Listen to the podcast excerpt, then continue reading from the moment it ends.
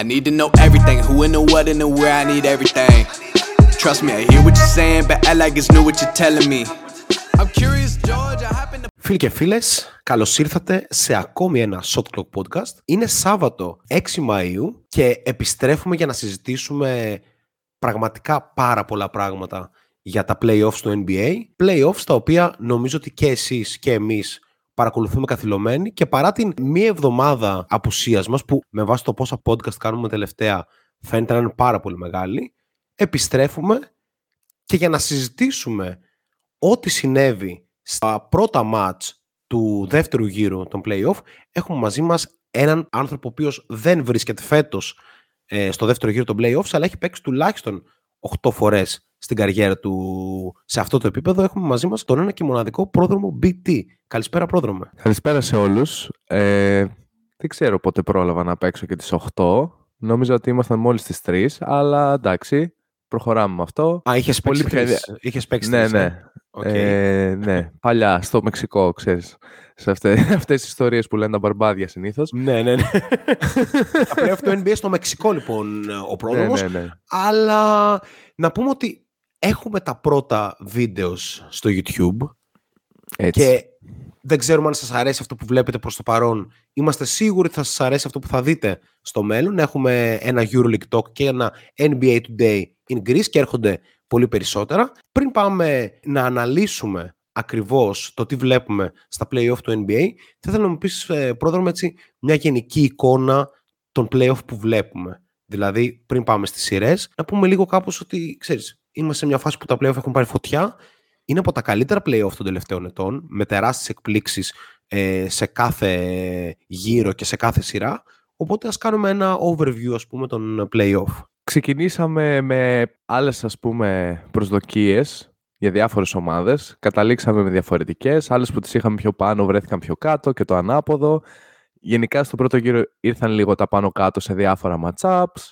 Τώρα στο δεύτερο γύρο, αυτό που με, με τρελαίνει εισαγωγικά περισσότερο είναι ότι όλες οι σειρές έχουν μια ίντριγκα. Έχουν ένα λόγο να κάτσεις να τις δεις. Από το Miami Knicks, το οποίο συχνά θα θυμίζει για τα υπόλοιπα παιχνίδια όπως και για τα πρώτα ταβερνόξυλο μέχρι το Celtic Sixers με τις απουσίες καλά δεν ζητάω καν για το LeBron vs. Steph ε, στο Golden State ε, Lakers και βέβαια το Denver ε, Phoenix το οποίο είναι η σειρά που έχει ένα έτσι διαφορετικού τύπου ενδιαφέρον δηλαδή μια ομάδα η οποία ήταν καλή όλη τη regular με μια ομάδα που συστάθηκε στην πραγματικότητα για 1,5 μήνα με φοβερό superstardom Οπότε έχεις από παντού να δεις και να πάρεις πράγματα και σαν ιστορία, αλλά σίγουρα και προπονητικά και αγωνιστικά, τα οποία θα τα πούμε και στη συνέχεια. Πριν ξεκινήσουμε με την ανάλυση των play-off, νομίζω ότι έχει μια αξία να κάνουμε μια αναφορά στους Bucks και στον Coach Bud. Κάναμε την ανάλυση της αποτυχίας τους.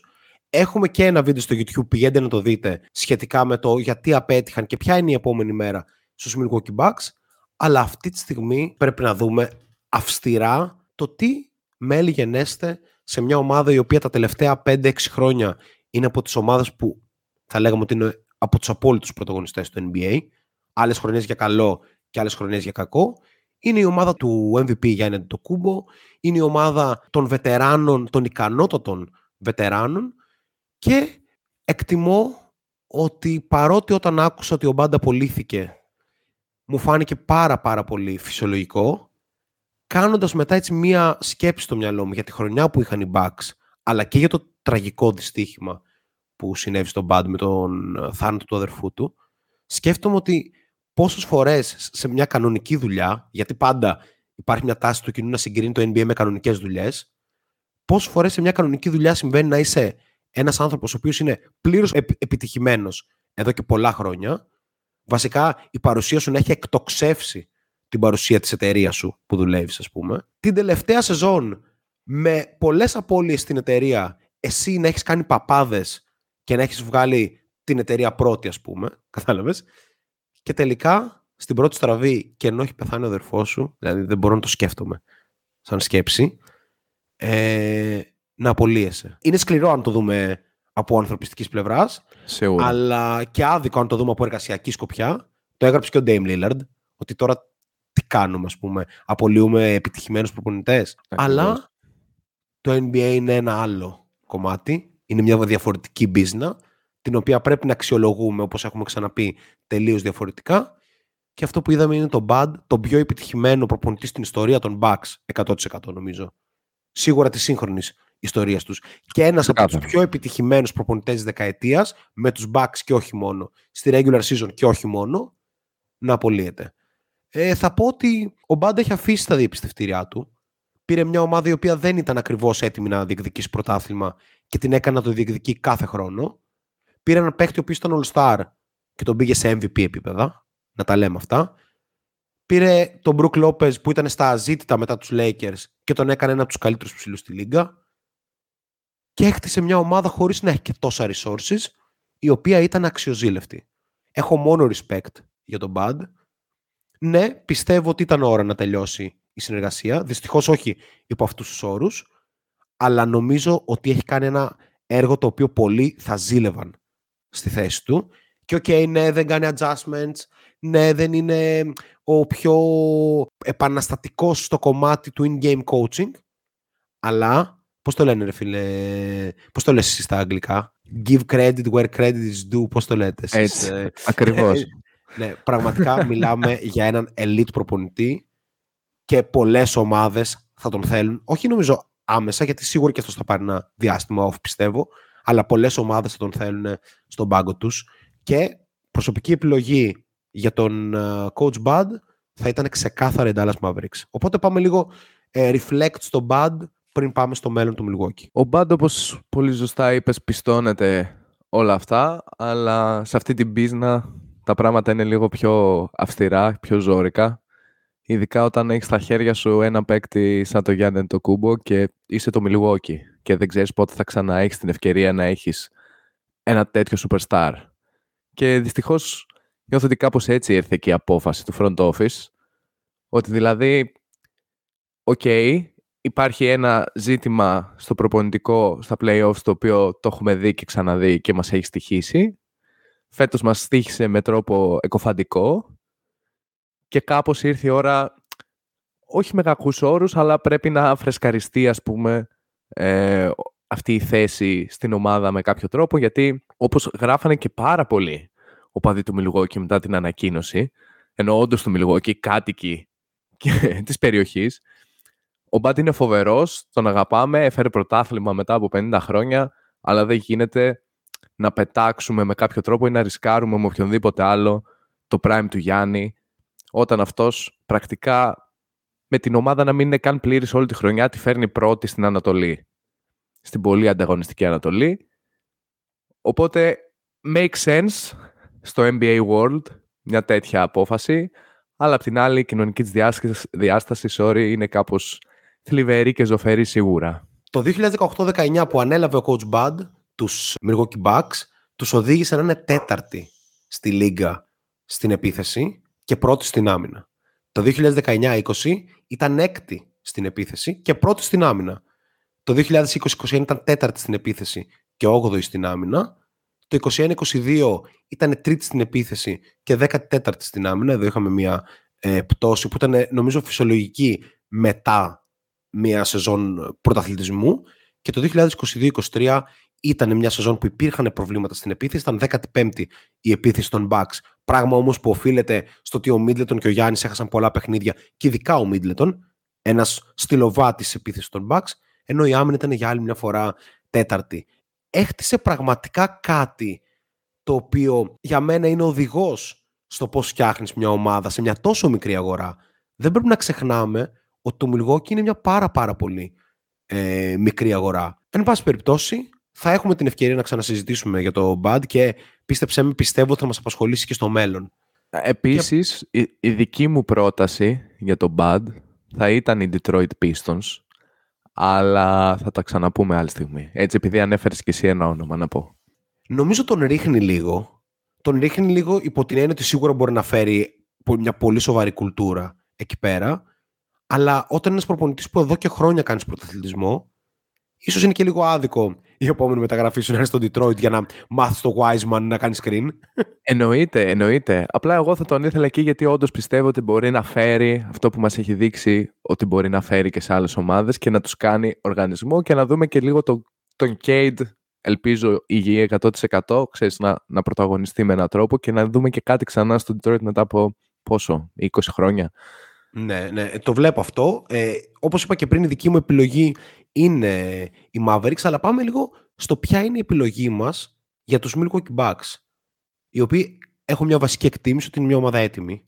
Δεν θέλει δηλαδή έναν προπονητή που πρέπει να τα αλλάξει όλα, αλλά αντίθετα θέλει έναν προπονητή που θα μπορεί να προσαρμοστεί στα play-off. Η δική μου πρόταση, και νομίζω είναι και κάπως η προφανής και ο περισσότερος κόσμος προς τα εκεί κεντροβαρίζει, θα ήταν ο Nick Nurse. Έχασε και αυτό στη δουλειά του από το Τορόντο, κάπως εκεί πέρα τα πράγματα είχαν φτάσει σε ένα ταβάνι, αλλά είναι ένας προπονητής ο οποίος ξέρει να χτίζει ομάδες, ή, ή τέλος πάντων να παίρνει κάτι και να το μετατρέπει σε κάτι όμορφο όπως είδαμε στο Τορόντο. Είναι ένας προπονητής ο οποίος είναι μπαρτοκοπνισμένος στα play-off, ξέρει να διαχειριστεί και προσωπικότητες. Το one and done του Kawhi νομίζω είναι λίγο ενδεικτικό αυτής της φάσης. Κανένας παίκτης δεν έρχεται κατευθείαν σε μια ομάδα και αυτή γίνεται τόσο εύκολα ομάδα πρωταθλητισμού. Εντάξει, το Τορόντο είχε ένα κορμό πάρα πολύ σοβαρό και η προστίκη του ε, Kawhi προφανώς τους έφερε σε πολύ καλή θέση, συν διάφορες συγκυρίες. Αλλά πιστώνεται μεγάλο κομμάτι και ο Νέρτς και το όλο του πλάνο και η δουλειά που έχει δείξει νομίζω θα τέριαζε πάρα πολύ στο Milwaukee. Μπορώ να τον δώσω ένα προπονητή που θα έρθει ουσιαστικά και θα συνεχίσει ένα έργο το οποίο ήδη υπάρχει σε αυτόν τον οργανισμό. Προφανώς πάντα με το Γιάννη Αντετοκούμπο ε, μπροστά. Δεν έχω κάποιο άλλο όνομα που να είναι τόσο ψηλά στην προσωπική μου λίστα αν και υπάρχουν διάφοροι άλλοι. Ε, σε ο διάφορα... Woj, ο, ο Woj ναι. κάπως ανέφερε ότι οι Bucks θα επιχειρήσουν να πάρουν ένα προπονητή που έχει συμβόλαιο. OK. Okay. Πόσο εύκολο μπορεί να είναι αυτό; Δεν νομίζω ότι είναι ιδιαίτερα εύκολο το να πας να πάρεις το Lue, ας πούμε. Ή πόσο μάλλον το Steve Kerr. ναι, εμένα μου φαίνεται πάρα πολύ δύσκολο αυτό. Δεν ξέρω πότε το είδαμε, αν το έχουμε δει τελευταία φορά ίσως τα μάτια είναι στραμμένα στον coach Atkinson, ο οποίος νομίζω ότι είναι ένας προπονητής που ξεκάθαρα έχει αποδείξει ότι μπορεί να είναι head coach ε, στο NBA. Μπορούμε να προχωρήσουμε, αφού για τους Bucks μιλήσαμε και στο βίντεο μας στο YouTube, και να πάμε λίγο στα play-off και να ξεκινήσουμε από το τι είδαμε χθες. Οι Philadelphia Sixers δεν παρουσιάζονται καλή αυτή τη στιγμή και παρά τα heroics ας πούμε του James Harden στο πρώτο match φάνηκε να είναι one-time thing.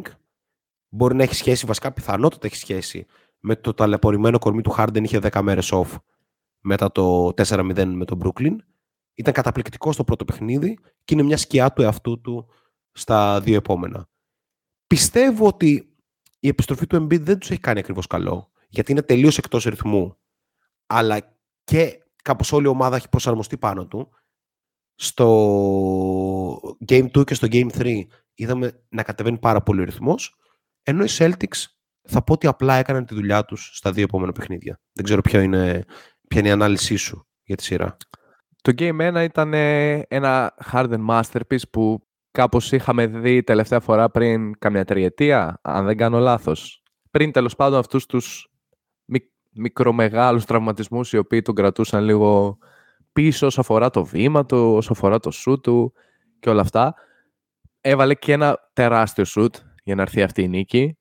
Κοιτούσα έτσι λίγο τα data, τα ιστορικά των play-off ε, για το Harden. Νομίζω το, το άλλο μεγάλο σουτ το οποίο έβαλε, ας πούμε, ήταν 2012 Οκλαχώμα εναντίον του San Antonio Spurs Game 5 τελικούς περιφέρειας. Δεν ήταν τόσο κοντά στο, στο clock του αγώνα, ήταν λίγο πιο νωρίς, αλλά ήταν και εκείνο τεράστιο ήταν πολύ ωραίο να βλέπεις, παρότι δεν είμαι ο μεγαλύτερος Harden οπαδός, του James Harden να το κάνει αυτό. Όταν η Φιλαδέλφια κιόλας το χρειαζόταν περισσότερο, και απ' την άλλη είχε πάρα πολύ καλούς τους Melton και, και όλους τους υπόλοιπους. Οι Celtics στο Game 1 παρουσίασαν αυτό το οποίο συζητάμε πολύ συχνά για αυτούς πρακτικά και από τη σειρά με την Ατλάντα. Αυτή την νωχελικότητα, όταν ε, κυρίως είναι στην έδρα τους, το οποίο εγώ δεν μπορώ να το εξηγήσω, και βγήκαν εντελώς εκτός ταυτότητας και ο Mazzulla δεν έκανε τίποτα γι' αυτό. Δεν σου ήταν πολλά τρίποντα. Ο Μπράουν ενώ ήταν εκπληκτικός στην πρώτη περίοδο μετά, ξέχασε πώς θα πούνε το καλάθι, κάτι καθόλου Τζέλεν Μπράουν. Και κάπως έτσι ήρθε μια ήττα. Στο Game 2, must win προφανώς για τους Celtics. Δεν περιμένει κανείς να γίνει τίποτα άλλο. Επιστρέφει ο Embiid. Έδειξε πολύ καλά στοιχεία όσο αφορά το physicality του Embiid. Είχε πέντε taps, αν δεν κάνω λάθος, στο πρώτο ημίχρονο.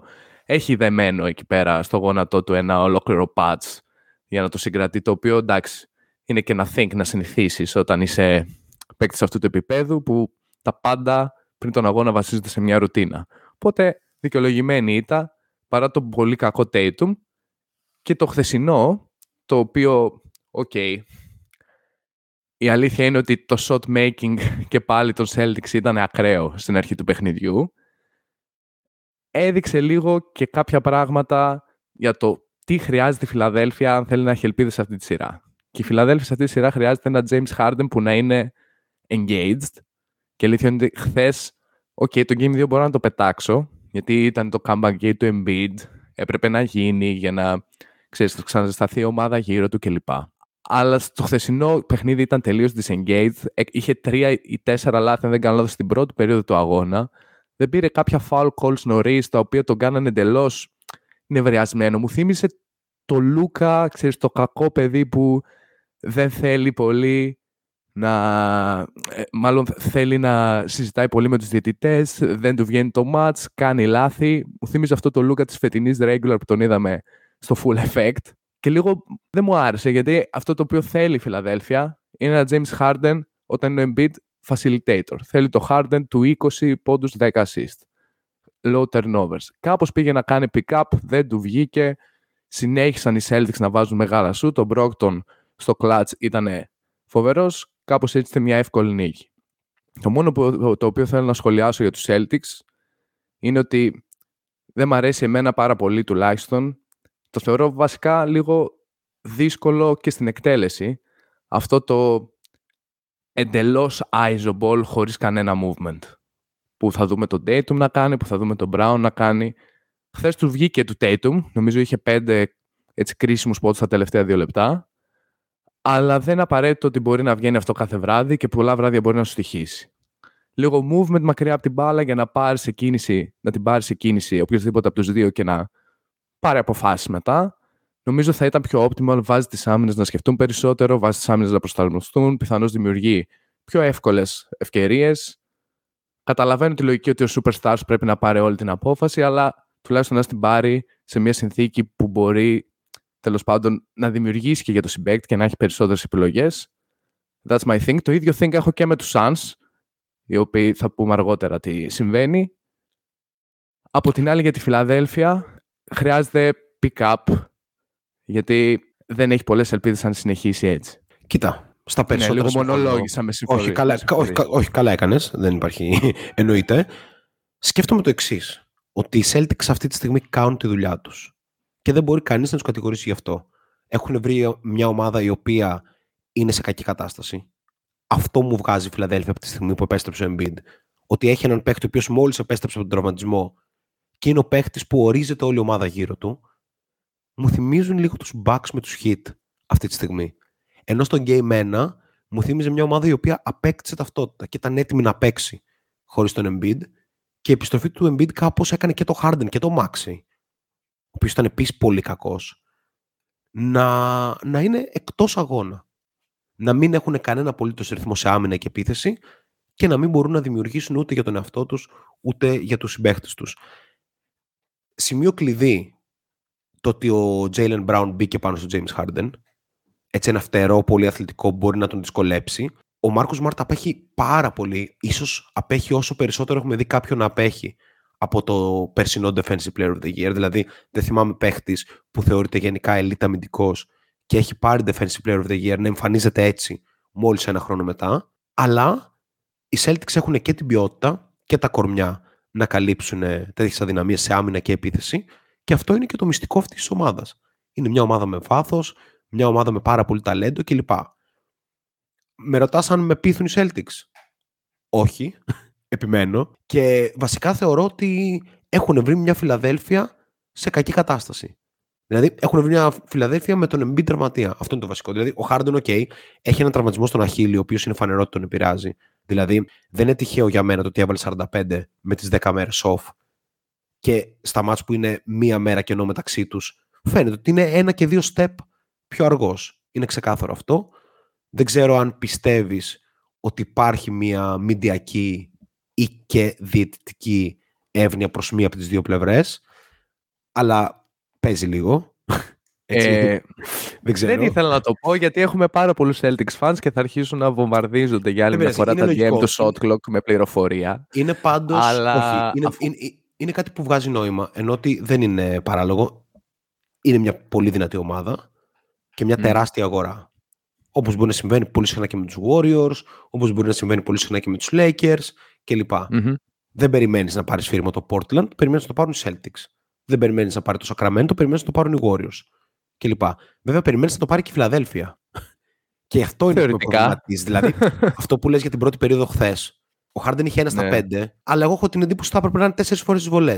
Αλλά πιστεύω ότι με βάση την κρίνια που έχει παίξει ε, από την ε, Φιλαδέλφια θα πάρουν τα δικά τους σφυρίγματα στο Game 4.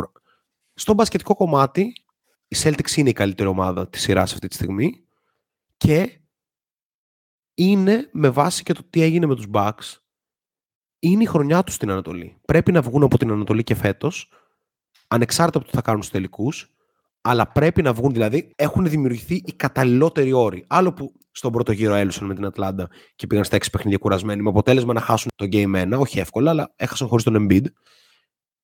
Και από εκεί και πέρα για τη Φιλαδέλφια εκτιμώ ότι ο Embiid ας πούμε χθες, χθες έπαιξε 39 λεπτά. Δεν ξέρω πόσο sustainable είναι αυτό.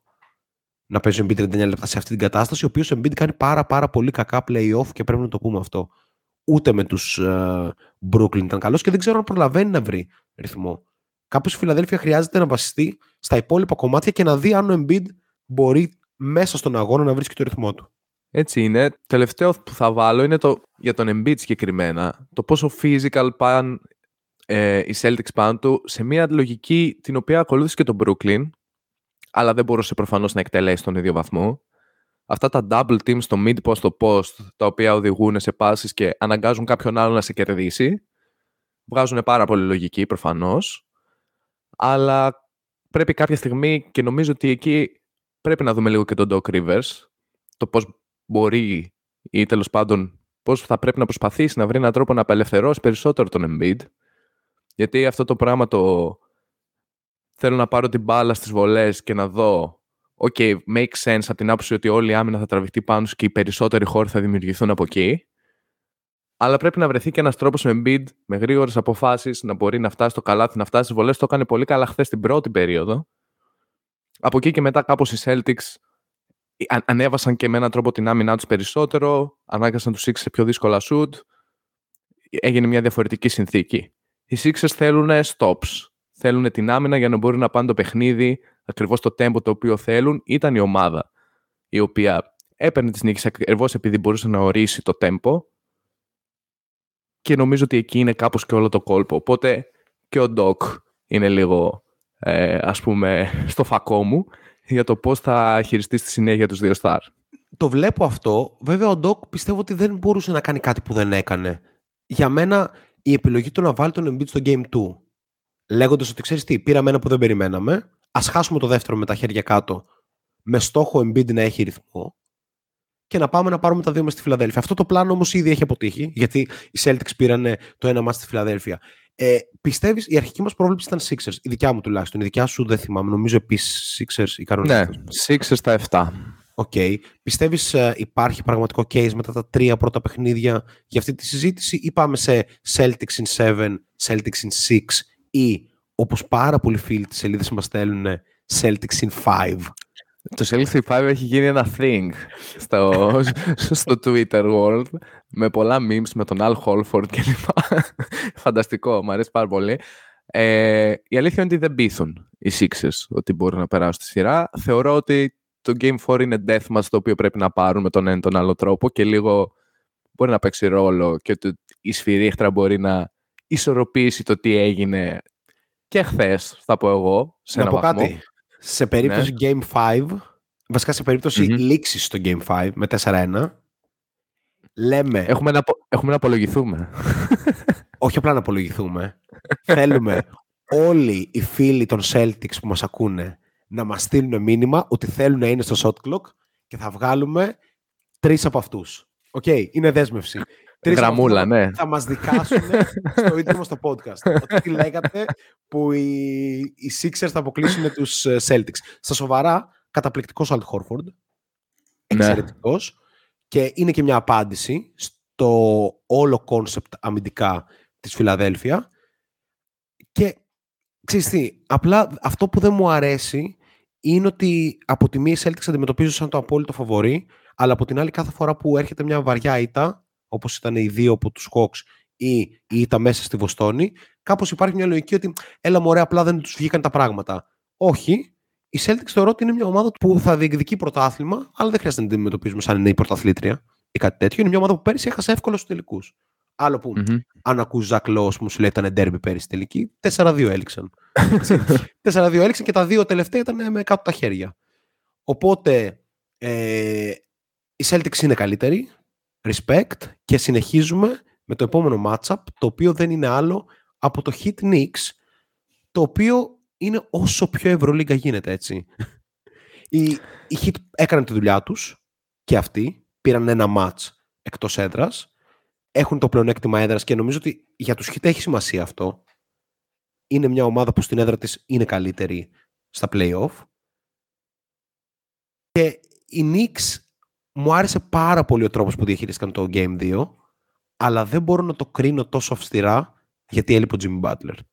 Και Ακριβώς. σε αυτούς τους hit αυτό σημαίνει πολύ περισσότερα από όσο νομίζουμε.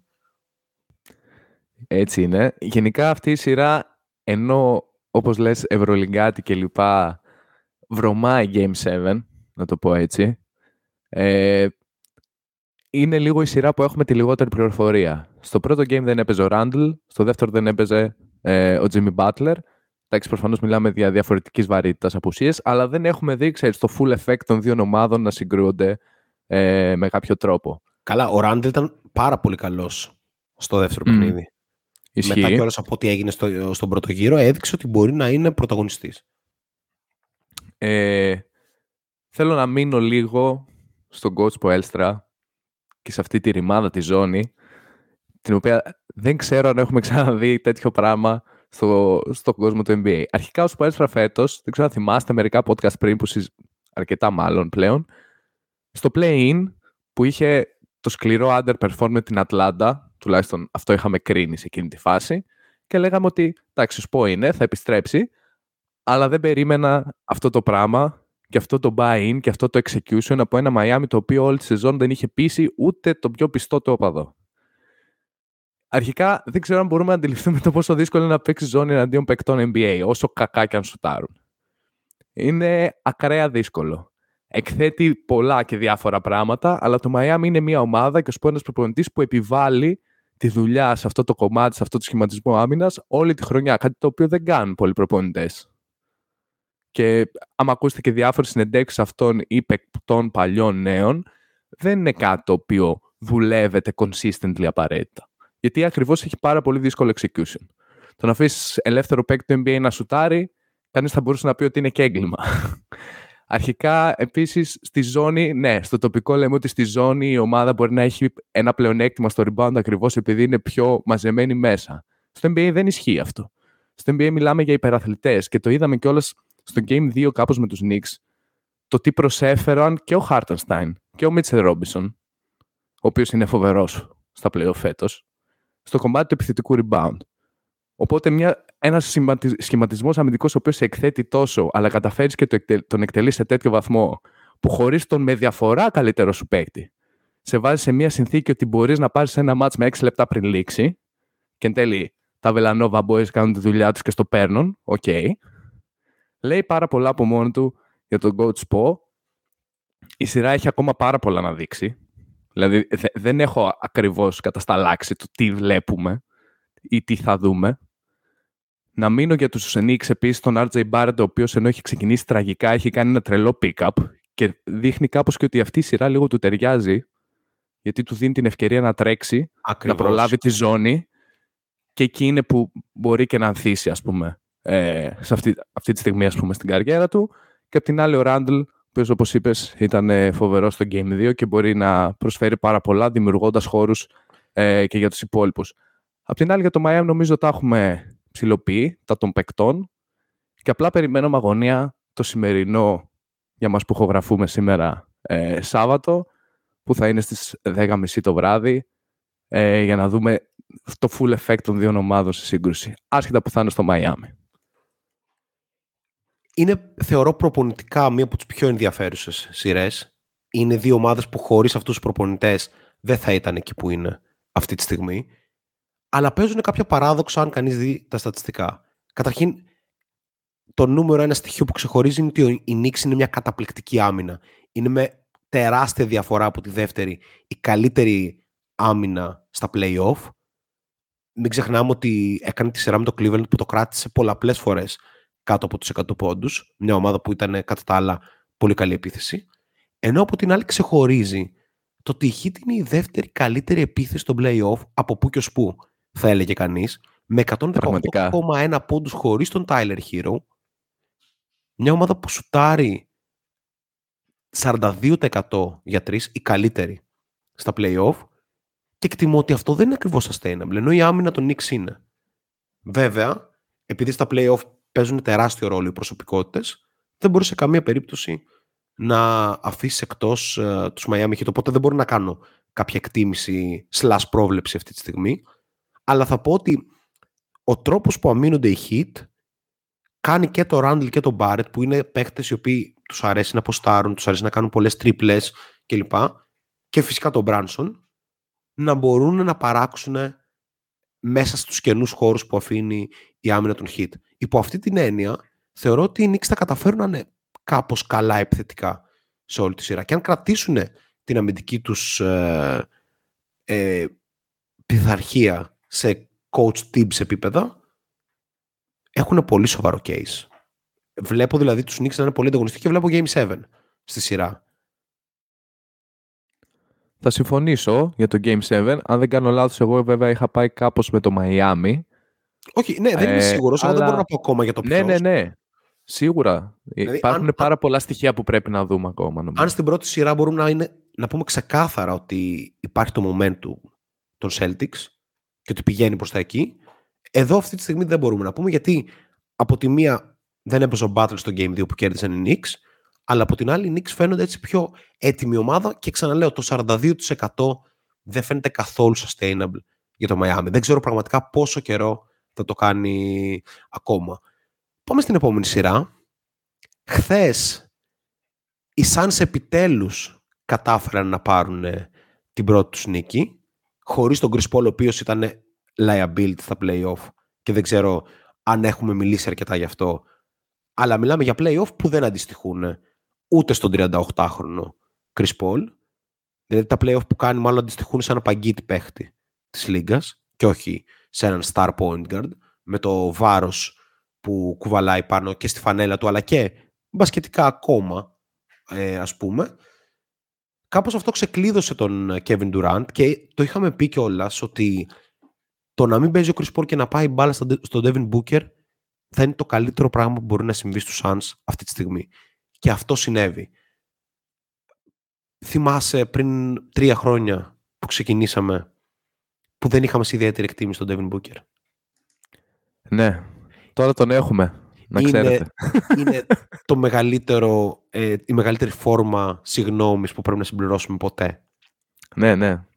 Apology form ε, κανονικό. Είμαι έτοιμος γι' αυτό. Εντάξει, βέβαια, ε, βέβαια δεν ήταν ότι τότε ήταν και δεν τον είχαμε αναγνωρίσει ή δεν τον ναι, ναι, ναι. Επίσης, σε αυτό βαθμό, ε, υπήρξε και μια εξέλιξη, έτσι. Ναι, ένα κομμάτι της μπασκετικής ανάλυσης, αν εξαιρέσεις ε, το μένος μας για τους Celtics, το οποίο δεν εξηγείται μπασκετικά πάντα, ε, αν εξαιρέσεις ένα, ένα κομμάτι μπασκετικής ανάλυσης, το οποίο το βάζουμε, ρε παιδί μου, πάντα σαν πρωταρχικό στοιχείο, από εκεί πέρα δεν μπορείς να κάνεις μια εκτίμηση για τρία χρόνια. Και προφανώς νομίζω ότι είμαστε εδώ για να λέμε κάθε φορά το πόσο λάθος ήμασταν σε κάτι που είπαμε. Λοιπόν, Έτσι. θα πω κάτι όμως, γιατί πρέπει να το δούμε πολύ σοβαρά αυτό που συμβαίνει.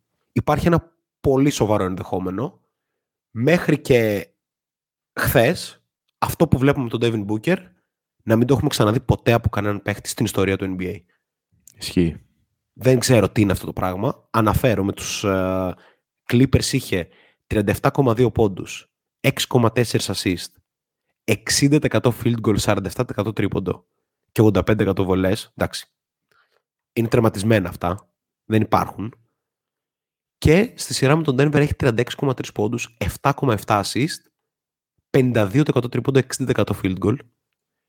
Και σε όλα αυτά είχε μόνο 3 λάθη στη σειρά με τους Clippers και 2,7 λάθη στη σειρά με τους uh, Nuggets. Οπότε πριν να αναλύσουμε τη σειρά πρέπει να μιλήσουμε για τον Booker, ο οποίος παραδίδει ακραία μαθήματα shot making, σουτάροντας συνήθως υπό πολύ δύσκολες συνθήκες και έχοντας ως τώρα πολλαπλά παιχνίδια με πάνω από 60% field goal.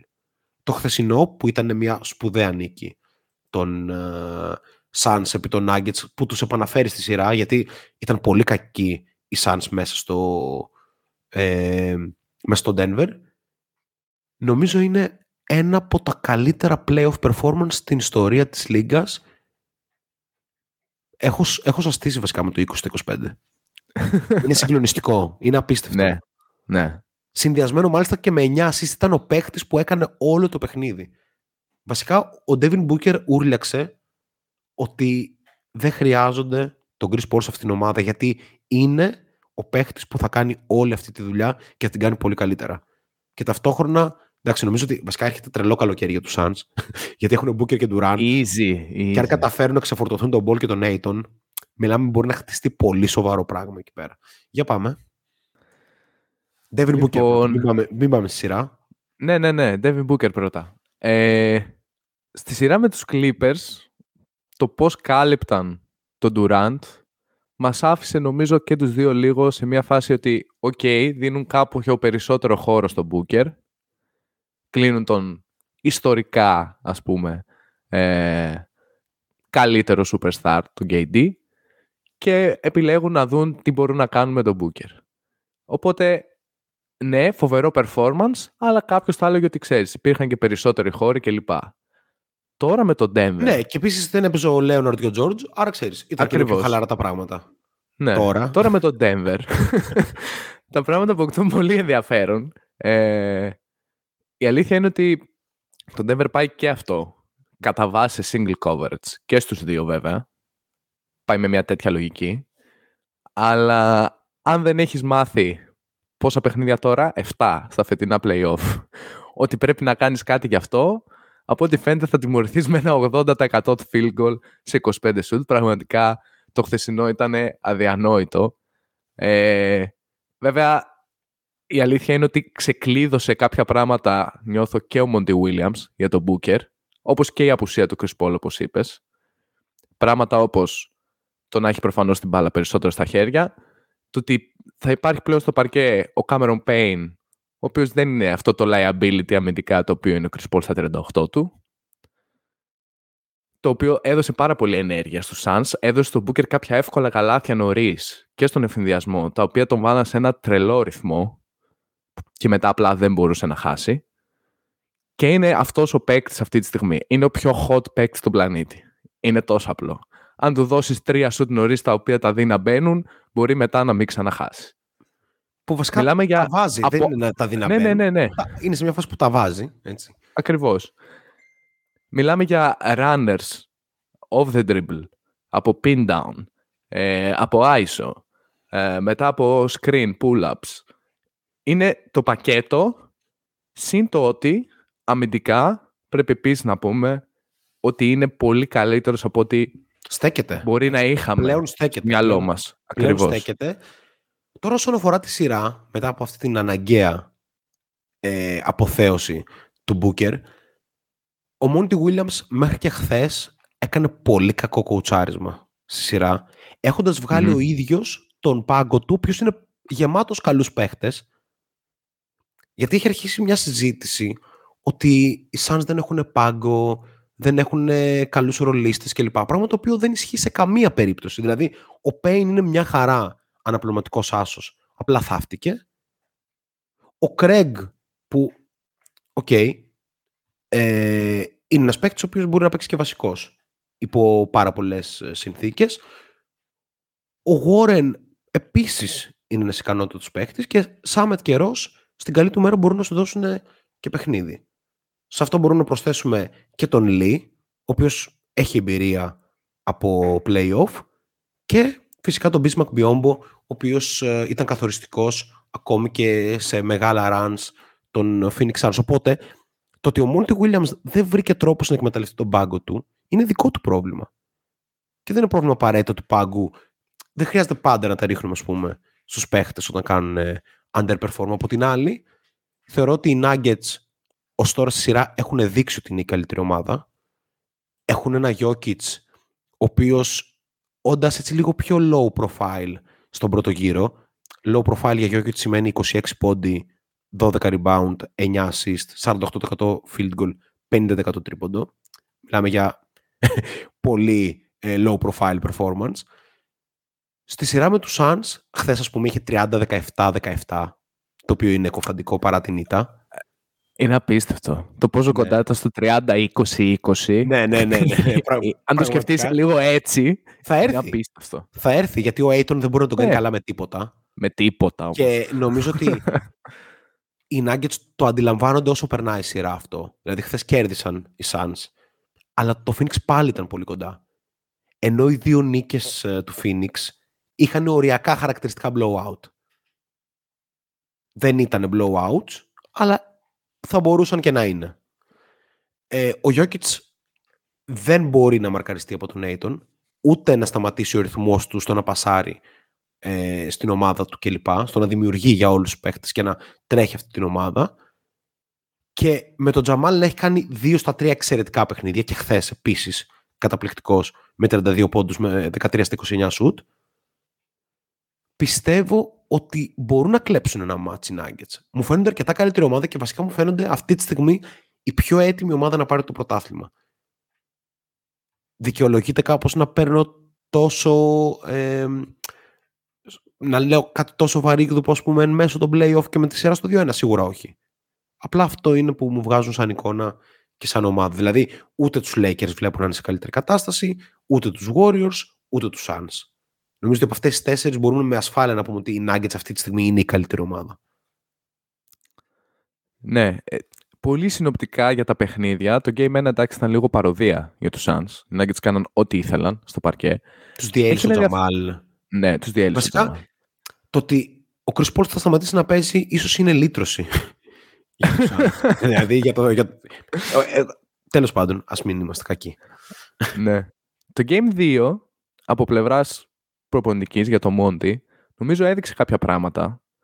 Ο, ήθελαν οι Suns να ελέγξουν το ρυθμό με έναν τρόπο. Πήγανε το παιχνίδι εκεί που θέλαν. Ο Ντουράν ήταν εξωφρενικά άστοχος και σε σουτ τα οποία λες ότι οκ, okay, απλά είναι μια κακή βραδιά. Και φαινόταν κιόλας ότι ήταν, ξέρω εγώ, πολύ εκνευρισμένος. Ότι δεν έβαζε το 2-12 τρίποντα, ας πούμε. Ξέρεις, μπορεί να μην το ξαναδούμε σε αυτή τη σειρά. Άστα που και χθες ήταν σχετικά άστοχος. Αλλά μιλάμε για looks τα οποία, εντάξει, είναι ο Kevin Durant. Τύπου, κάποια από αυτά θα μπουν, δεν γίνεται. Ε, οπότε πήγαν κάπως το παιχνίδι εκεί που θέλαν. Πάλι με τα rotation έγινε ένα μπάχαλο. Ε, δεν βγήκε το match, το πήρε το Denver 2-0. Και εδώ θέλω να πω κάτι για το Monty. Είναι πολύ δύσκολο μάλλον, χωρίς να έχω υπάρξει προπονητής στο NBA, να είσαι προπονητής μιας ομάδας 1,5 μήνα και να προσπαθείς να βρεις τα pieces τα οποία δουλεύουν σε κάθε συνθήκη on the fly στο δεύτερο γύρο του playoffs εναντίον της καλύτερης και της πιο consistent μάλλον ομάδας της χρονιάς. Είναι πάρα πολύ δύσκολο. Οπότε ας μην τα πάρουμε όλα ακόμα. Όντως, ο Λου έκανε out coaching ας πούμε στο πρώτο γύρο, factual, αλλά φαίνεται ότι τώρα σιγά σιγά βρίσκει κάπως, ίσως τον απελευθερώνει και τον ίδιο το ότι δεν χρειάζεται να σκεφτεί τι κάνω με τον Chris Paul τώρα που είναι εκτός. Και ξέρεις, κάπως βρίσκει και on the fly κάποια πράγματα τα οποία δουλεύουν. Χθες, ας πούμε, ο Warren ήταν ένα piece το οποίο έδωσε πολλά πράγματα για τους Suns και στο clutch με πέντε πόντους, αν δεν κάνω λάθος. Αλλά το μεγαλύτερο δίλημα το οποίο έχει είναι το πώς θα αντιμετωπίσει το pick and roll Mari Jokic. Το οποίο δεν μαρκάρεται, ειδικά όταν έχεις τον Aiton πίσω. Dominator, όχι. δεν ισχύει. δηλαδή. Θέλω να βάλω ένα σχόλιο σε αυτό. Ναι, ναι. Ε, γιατί ξεκινάς να μιλήσεις για τους Nuggets, οπότε θέλω να πω κάτι για τους Suns. Όταν Μμμ. έχεις δύο παίχτες οι οποίοι σε ένα τόσο κρίσιμο παιχνίδι σαν το χθεσινό μπορούν να σου δώσουν 17 assist για τρία λάθη έχοντας παράλληλα 70, 86 πόντους για το Θεό αν είναι δυνατόν ε, και παίχτες που παράγουν και από το τρίποντο και από το mid-range είναι τελείως διαφορετική ανάγκη που έχεις πλέον από τον point guard σου. Χρειάζεται ένα point guard, ας πούμε, σαν τον D'Antoni Melton. Έναν σκύλο, ο οποίος θα σου πάρει τρίποντα.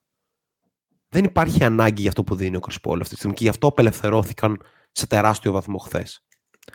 Όχι, όχι τον D'Antoni Melton. Μπερδεύτηκες. Τον Cameron Payne ήθελες να πεις μάλλον. Όχι, όχι, αλλά ήθελα οκ. να πω, όχι, όχι, όχι, ήθελα να πω τον Α. D'Antoni Melton. Ότι Α, οκ. το, οκ. το είδος point guard που Αχα, χρειάζεσαι οκ. όταν έχεις τον Booker και τον Durant είναι ξεκάθαρα ένας παίκτης ο οποίος θα είναι καταπληκτικός αμυντικός, θα κατεβάζει με ασφάλεια την μπάλα και θα είναι ικανός σουτέρ. Οκ. οκ. Δεν χρειάζεσαι αυτό που σου δίνει ο Chris Paul πλέον. Αυτό πήγαινε στο pick and roll Murray- ε, Murray Jokić. Γιατί είναι τόσο δύσκολο αυτό το pick and roll. Πρα- Πραγματικά, άμα έβλεπε ειδικά κανείς. Εντάξει, το game 1 επειδή ήταν παρωδία, αλλά επειδή ακριβώς ήταν παροδία, είδαμε όλες τις διαφορετικές αντιμετωπίσεις σε αυτό το pick and roll. Αρχικά ο Γιώργης στείνει τον τρόπο με ένα screen που οι πάσες στα φτερά γίνονται πολύ εύκολες για το Μάρεϊ αν και εφόσον αυτό χρειαστεί. Ένα είναι αυτό. Δεύτερον, αν πεις ότι βγάλω τον ψηλό μου μπροστά, η πάσα μετά στο Jokic σε βάζει σε μια συνθήκη 4 nuggets εναντίον 3 suns, το οποίο δεν είναι κάτι το οποίο θέσει ιδιαίτερα. Είτε με clear path του Jokic προς το καλάθι, εντάξει, βλέπει φοβερά το κήπο, δεν χρειάζεται να τα λέμε αυτά. Μιλάμε για απλή και εύκολη δημιουργία για ένα τέτοιο επίπεδο παίκτη. Και απ' την άλλη, αν πεις ότι ας προσπαθήσει να περάσει πάνω από το screen, ας πούμε, τον guard μου για να πάει να μαρκάρει τον Μάρι, το πιο πιθανό είναι να δεχτείς καταιγισμός σου από τον κατά τα άλλα πλην του Game 2 εκπληκτικό Τζαμάλ Μάρι και στα φετινά ε, play-off. Οπότε όλο αυτό βγάζει μια φοβερή δυσκολία. Χθες οι Suns ξεκλείδωσαν λίγο το παιχνίδι με τα νωρίς, τα πολλά μάλλον ε, λάθη που έκαναν νωρίς οι Nuggets και νομίζω ότι αυτό είναι και λίγο μια ταυτότητα, ένας οδηγός για αυτούς για τη συνέχεια. Είναι μια ομάδα που προφανώς ακόμα δεν έχει δέσει, αλλά ακριβώς επειδή ο CP είναι έξω και μπορείς κάπως αμυντικά να το τρέξεις λίγο περισσότερο το πράγμα, υπάρχει μια συνθήκη που σου λέει ότι πιέζοντας, δημιουργώντας λάθη, οδηγώντας τον ευθυνδιασμό, είναι κακά τα reflections που έχει ε, στην transition άμυνα το Denver. Αυτό νομίζω ότι μπορούμε να το δούμε και να τα αναγνωρίσουμε. Μπορείς να ξεκλειδώσεις κάπως ε, τέτοια παιχνίδια από εκεί, αλλά κατά τα άλλα δεν, δεν μαρκάρεται αυτό το πράγμα. Δεν μαρκάρεται. Και Ναι, θα, βρε- ειδικά- θα, θα, θα έρθει μια βραδιά που θα είναι και ο Cardwell Pope με ας πούμε 4 στα 6 τρίποντο. Ήρθε χθες μια βραδιά που ήταν φοβερός ο Michael Porter Jr. και ο Τζαμαλ Μάρι. Δεν κατάφεραν να κάνουν, ας πούμε, capitalize αυτό και να το πάνε στο 3-0 οι Nuggets και πρακτικά Καλά, θα να ήταν και λήξουν τη σειρά. υπερβολή ούτως ή άλλως. Θα να ήταν πάνε σε υπερβολή. μια- Έτσι. Αλλά πήγε τόσο tight που θα έλεγε κανείς ότι οι Suns αυτή τη στιγμή είναι λίγο με την πλάτη στον τοίχο και για το Game 4. 100% μια ενδεχόμενη νίκη των Nuggets θα φέρει για μένα μια συνθήκη gentleman sweep ότι μετά θα πάνε στο Denver και θα πάρουν το match που θα οδηγήσει στο 4-1 άρα οι Suns πρέπει de facto να πάρουν το επόμενο παιχνίδι. Οι Nuggets σουτάρουν 38% για 3 και αυτό είναι δείγμα και της ποιότητας των σουτ που παράγουν αλλά και το τι ξέρεις μπορούν να τα βάλουν και πιστεύω ότι μπορούν να το ανεβάσουν αυτό το ποσοστό δυνητικά, ποσοστό που είναι χειρότερο μόνο από τους α, Boston Celtics, οι οποίοι στάρουν με το εκοφαντικό 40%, τους Sixers, οι οποίοι είναι μια πάρα πολύ καλή shooting team και στάρουν με 39%, και τους Miami Heat που αναφέραμε και πριν, οι οποίοι βρίσκονται σε άλλο πλανήτη, στάρουν 42% σαν ομάδα αυτή τη στιγμή στα play-off. Αυτά και με αυτό το παιχνίδι και αυτή τη σειρά. Και πάμε στη μητέρα των μαχών εμπορικά μιλώντας, εμπο- εμπορικά μιλώντας, στο Warriors ε, Lakers, όπου οι Lakers κατάφεραν να κάνουν αυτό που πολλοί, εμείς το περιμέναμε, πολλοί επίσης νομίζω το περίμεναν, το να πάρουν ένα παιχνίδι το πρώτο, γιατί οι Warriors ήταν εξουθενωμένοι, αλλά το πήραν με τον Χάμ να μας δίνει πολύ ενδιαφέροντα στοιχεία. Αναφέρω μερικά από αυτά. Η επιλογή να τρέξει την επίθεση μέσα από τον Άντωνι Ντέιβις στο πρώτο παιχνίδι ήταν ένα στοιχείο το οποίο έδωσε ένα τόνο στη σειρά. Εξ αρχής, ότι γνωρίζοντας ότι οι Warriors είναι αδύναμοι στη ρακέτα, γιατί είναι, πήγε την μπάλα στον Davis για να φθείρει και τον Green και τον Looney, αλλά και για να δείξει ότι ξέρεις, δεν υπάρχει ταλέντο στη ρακέτα των ε, Warriors εφάμιλο του Davis. Άρα εκεί πρέπει να χτυπήσω. Νομίζω ο Anthony Davis το πρώτο match ήταν καταπληκτικός, αλλά ο Anthony Davis έχει πάρα πολύ James Harden μέσα του. Ήταν η μέρα με τη νύχτα στο δεύτερο παιχνίδι. Βασικά στο δεύτερο παιχνίδι ήταν ένας κακός ρολίστας. 11-7 με inefficient ρόλο και πολύ κακή παρουσία συνολικά, σαν να μην υπήρχε στο γήπεδο. Αισθανόμουν. Τον, τον κατάπιο Τζαμάικαλ Γκριν και ο Ντρέιμοντ Γκριν. Δηλαδή, ο ένας στην επίθεση και ο άλλος στην άμυνα. Δεν χρειάζεται να πούμε κάτι άλλο. Πίστευτο. Αν ο Ντρέιμοντ είναι λογικό να σου τη φέρνει στην άμυνα, ο Τζαμάικαλ Γκριν δεν πρέπει να σε διαλύει στην άλλη μεριά του παρκέ. Εν πάση περιπτώσει, ο Χαμ βασίστηκε στο ότι οι Warriors δεν έχουν αρκετό shooting στην πεντάδα τους. Τώρα είναι δυνατόν να, να λέμε κάτι τέτοιο για τους Warriors και όμως ναι, γιατί ο Wiggins σουτάρει 27% για 3, δεν έχει βρει το shoot του από την ώρα που επέστρεψε από τη δίμηνη απουσία και πώς να το βρει. Μπήκε κατευθείαν και παίζει 40 λεπτά σε κάθε αγώνα. Ενώ από την άλλη, όταν έχεις τον Green και τον Looney στην πεντάδα, αντικειμενικά κλείνουν οι χώροι. Οπότε, ο Ντέιβις και ο Λεμπρόν είχαν μια πολύ ξεκούραστη βραδιά στο Game 1 αμυντικά και αυτό τους επέτρεψε να είναι πάρα πολύ καλοί ε, και στην επίθεση. Αν και οι Warriors κόντεψαν να το γυρίσουν.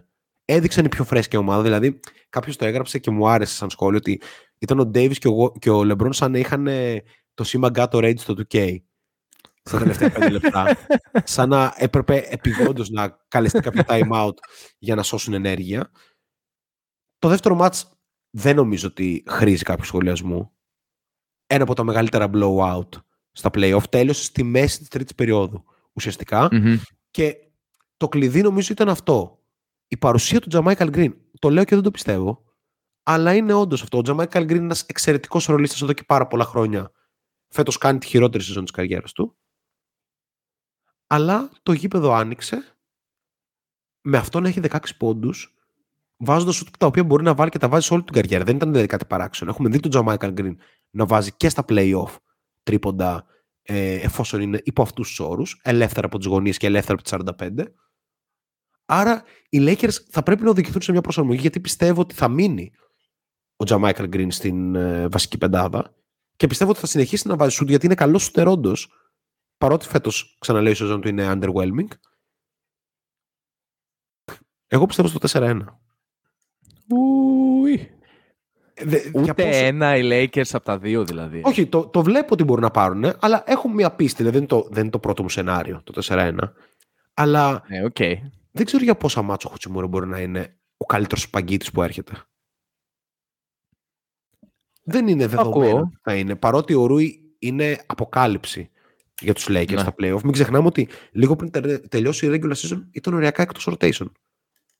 Mm-hmm θεωρώ ότι ο Reeves έχει ένα comeback to earth. Δεν ξέρω πώς το βλέπεις.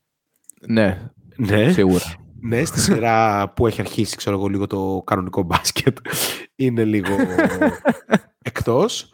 Ε, βέβαια δεν ξέρω, μπορεί να με βγάλει και αυτός ε, να με αμφισβητήσει. Σκέφτομαι ότι ο Davis θα έχει άλλο ένα μεγάλο παιχνίδι και αυτό είναι η πιθανότητα που θα πάρουν οι Lakers Άρα είναι λίγο άδικο να πέσουν όλα στον 38χρονο Λεμπρόν. Δηλαδή, τι πρέπει να κάνει ο Λεμπρόν σε αυτή τη σειρά που το μαρκάρει και ο Wiggins; Θα κάνει ένα μάτς καλό. Τώρα το δεύτερο μάτς είναι κακό. Ναι. Θα πάει στο τρίτο μάτς, δεν έκανε και το τρίτο μάτς καλό. Θα κάνει τόσο καλά μάτς. Πολλά τα ερωτήματα. Ζόρικα. Το πιάσω λίγο από την αρχή. Ε, θέλω να δώσω αρχικά respect στον coach Ham. Που την έννοια ότι φάνηκε ότι μελέτησε πάρα πολύ καλά το τι συνέβη στη σειρά μεταξύ Kings και Warriors και αντιλήφθηκε αυτό το οποίο αντιλαμβανόμαστε και οι υπόλοιποι αλλά και σε τακτικό επίπεδο. Το ότι αν θες να σταματήσεις τους Warriors, μάλλον πρώτα απ' όλα πρέπει να σταματήσεις το Στεφκάρη.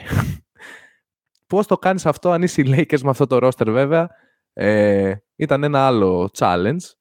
Ε, ένα σχόλιο εδώ, ναι. ότι ο Vanderbilt δεν ήταν ιδιαίτερα καλός στο μαρκάρισμα του Κάρι στο δεύτερο ματς. Φάνηκε να δυσκολεύεται πάρα πολύ να βγαίνει από τα screen. Ναι. Πράγμα ε... απόλυτα φυσιολογικό. Ακριβώς. Στο προηγούμενο podcast λέγαμε ότι ο Vanderbilt μάλλον θα ματώσει σε αυτή τη σειρά και θα, χάσει, θα χάνει κιλά μέρα με τη μέρα. Και η αλήθεια είναι ότι ήδη από το Game 1 στα τελευταία 7-8 λεπτά της τέταρτης που ο Χαμ τον έβγαλε κιόλας από τον παρκέ και εκεί ήταν που κάναν το μεγάλο run για το οριακό comeback οι Warriors. Ε, φαινόταν γκάστ που λένε. Φαινόταν ότι το παιδί δεν, δεν είναι καλά, φέρτε του λίγο ωρό, λίγο κάτω, κάτι. δεν την πολύ παλεύει. Ε, ωστόσο πήγε με αυτό το πλάνο, δηλαδή έβαλε τον πιο μακρύ του, τον πιο έξυπνο, τον πιο ικανό του, ας πούμε, αμυντικό με τα περισσότερα πόδια, ας πούμε, στον Κάρι. Και τι έκανε πρακτικά, όταν ο Κάρι ήταν μακριά από την μπάλα, πλάτη στην μπάλα, μάτια μόνο στον Κάρι, προσπαθώ να τον οδηγήσω σε baseline cuts, έτσι ώστε να, έχει, να χρειάζεται περισσότερο τρέξιμο για να πάρει την μπάλα, να κουραστεί και να χρειαστεί ίσως να περάσει και μπροστά από τον Anthony Davis ε, κλπ. Κάπως την ίδια λογική πήγε και με τους άλλους, ε, τα υπόλοιπα guard ε, του Golden State, ότι δηλαδή θα περνάω πάνω από τα screen, θα προσπαθώ να κάνω contest οποιοδήποτε pull-up shoot μπορεί να προκύψει μετά από αυτό και από εκεί και πέρα από τα 4 μέτρα και μέσα αναλαμβάνει ή το Anthony Davis σαν πρώτος ή το LeBron σαν δεύτερος άμα τον guard επιλέξει να πάει μέχρι το drive. Μου άρεσε σαν λογική. Δεν νομίζω ότι είναι ιδιαίτερα sustainable για να είμαι ειλικρινής. Ε, μετά στο δεύτερο ημίχρονο του πρώτου αγώνα, και εδώ θα δώσω και ένα respect στον Κερ, που είδε αυτό το οποίο συμβαίνει και λέει, ok, okay, ας βάλω για άσο, ένα καθαρό άσο, ball handler στα screen μου, τον καλύτερο point guard μάλλον ever, αφού τον έχω που τον έχω στην ομάδα, και είδαμε τον Κάρι χειριστή της μπάλας και ήταν και αυτό λίγο που γύρισε την όλη συνθήκη στο δεύτερο ημίχρονο του Game 1, ε, για όποιον ε, δεν το είδε κιόλας. Οπότε, good job ε, ας πούμε και για το Steve Kerr από εκεί πέρα. Οι Lakers δείχνουν μια αδυναμία να κάνουν κάποιο adjustment σε αυτό, τουλάχιστον αυτό έδειξαν στο Game 2. Είδαμε διάφορες επιλογές. Το παγκόσμιο μπάσκετ. Ναι, ναι, ναι, ναι, ιστορία προφανώς. Δείχνει αδυναμία να κάνει, ε, να, να διαχειριστεί το, την απόφαση, την ιστορική απόφαση που στην πραγματικότητα φαίνεται κάτι πανεύκολο. Δώσε την μπάλα ναι. στο, στον Κάρι και κάντε όλοι στην άκρη. Παίξτε high pick. Ακριβώς. High pick and roll, στέψε ISO ε, και δημιουργός. Είδαμε τι 12 assist. Κάπως το είχα γράψει και στο Discord. ε, συγκεκριμένα είχα γράψει Περιμένω την ήττα με Lakers και ε, τον Lakers για τουλάχιστον 15. Και ο Χαμ παίρνει αυτή την επιλογή να κάνει τον καλύτερο point guard ever, κάπως πιο δημιουργό, σε μια ομάδα η οποία έχει τον Clay Thompson, ας πούμε, ο οποίος ήταν φοβερός στο Game 2. Και όλα αυτά σε τιμωρούν. Προσπάθησε ο Χαμ με διάφορους τρόπους. Προσπάθησε να παίξει double team από το κέντρο, τον Κάρι. Δεν, δεν μπορούσε να το σταματήσει απλά τίποτα. Ε, και δεν ξέρω κατά πόσο η αλήθεια είναι ότι έχει απάντηση σε αυτό με οποιοδήποτε τρόπο. Ελάχιστοι είναι αυτοί που έχουν βρει και δεν ήταν και για μεγάλο stretch ε, συνήθως. Είναι δύσκολα πράγματα για τους Lakers. Δεν θα πω ψέματα. Αλλά έχει πάρα πολύ ενδιαφέρον το τι θα κάνει ο Χαμ στο Game 3 και το κατά πόσο θα καταφέρουν να πάρουν έστω ένα από αυτά τα δύο. Αν δεν πάρουν, μπορεί να πάμε και στο δικό σου σενάριο πολύ εύκολα. Ε, γιατί, ok, okay, το να ξανακερδίσει τον Golden State αφού οι, οι Warriors έχουν βρει ρυθμό και τον τρόπο για να ξεκλειδώσουν, ας πούμε, ε, τους Lakers, το βλέπω πολύ δύσκολο. Όπως και να έχει, δεδομένα χρειάζονται τον Anthony Davis του Game 1. Κυρίως, ε, βασικά, αμυντικά σίγουρα, αλλά το χρειάζονται και επιθετικά. Χρειάζονται τους 27 πόντους του. 30 plus ίσως. Ο Λεμπρόν δεν τα έχει πάει πολύ καλά ιστορικά εναντίον τώρα του Wiggins. Το έχουμε ξαναπεί αυτό. Και η αλήθεια είναι ότι φαίνεται και λίγο ότι... Ε, ο Λεμπρόν των Lakers, τον Wiggins των Warriors. να είμαστε ξεκάθαροι ναι, αυτό. ναι, ναι, ναι, ναι, ναι, ναι. Ο Καβαλίερ Λεμπρόν τον γίνει εξαιρετικά απέναντι στο Minnesota Wiggins. ναι, προφανώς. Ε, χρειάζονται να πάρουν και από το LeBron μια βραδιά full extra και πιστεύω ότι μπορεί να έρθει μια τέτοια σε ένα από τα επόμενα δύο παιχνίδια. Γι' αυτό και δεν πιστεύω ότι θα πάμε στο σενάριο του 4-1. Αυτή τη στιγμή, παρότι ο παδός θα πω ότι κεντροβαρίζω λίγο περισσότερο προς το 4-2 παρά προς το 4-3 που είχα προβλέψει στην αρχή. Αλλά μένει λίγο να το δούμε το πώς... Γιατί το πλάνο του Χαμ λέει ότι θέλω να πάω να κουράσω το Στεφκάρι και στην επίθεση και στην άμυνα υπάρχει το, το σημάδι.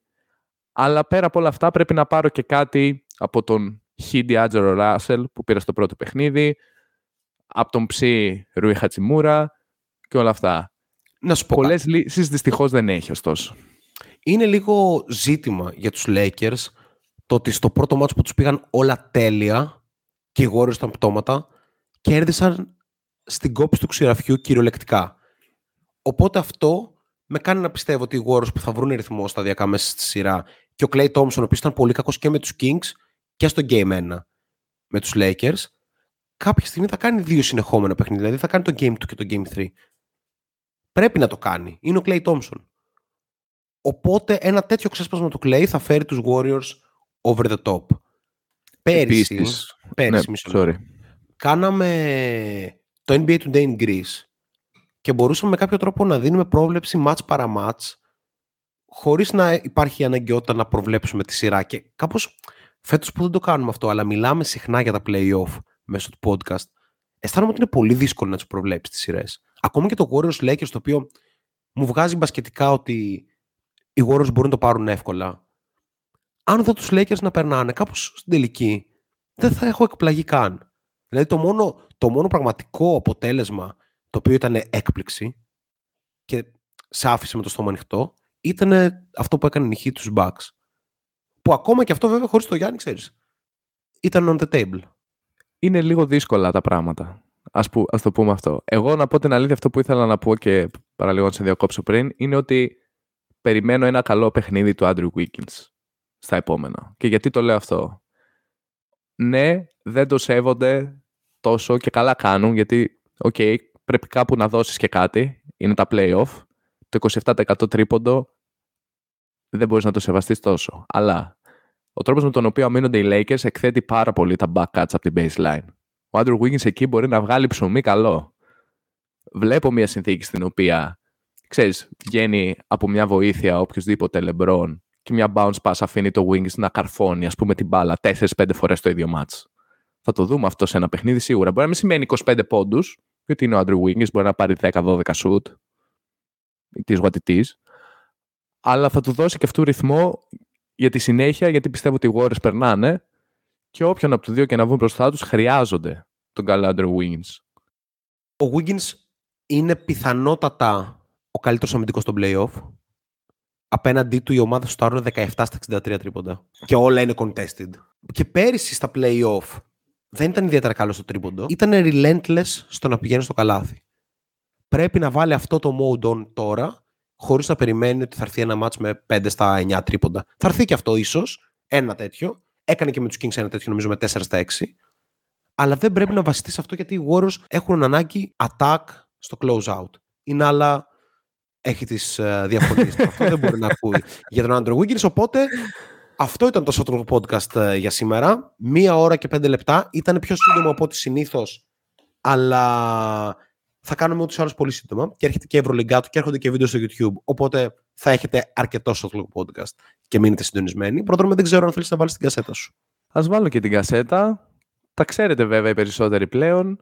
Μας βλέπετε ε, στο YouTube, μιας και έρχεται η νέα εποχή του Shot Clock, οπότε μπείτε πρωτίστως εκεί, κάντε ένα subscribe, δείτε τα δύο βίντεο ε, τα τελευταία του Νίκου που είναι πάρα πολύ ωραία. Προφανώς δεχόμαστε και στα σχόλια στο YouTube οποιοδήποτε, ε, ξέρετε, mini adjustment που χρειάζεται να κάνουμε κι εμείς όσο αφορά την ποιότητα, το βίντεο, τι σας αρέσει, πιθανώς τι κάποια βίντεο θέλετε να θεματολογία, Έτσι, έτσι. έτσι και λοιπά. Μοιραστείτε με τους φίλους σας κύριε τα σχετικά και από εκεί και πέρα καθημερινά Facebook, Instagram, στο Spotify προφανώς και στις υπόλοιπες τρεις πλατφόρμες. Μας ακούτε, κάντε μας follow, βαθμολογήστε μας γιατί σας αρέσει αυτό που ακούτε και θα τα πούμε στο επόμενο. Peace.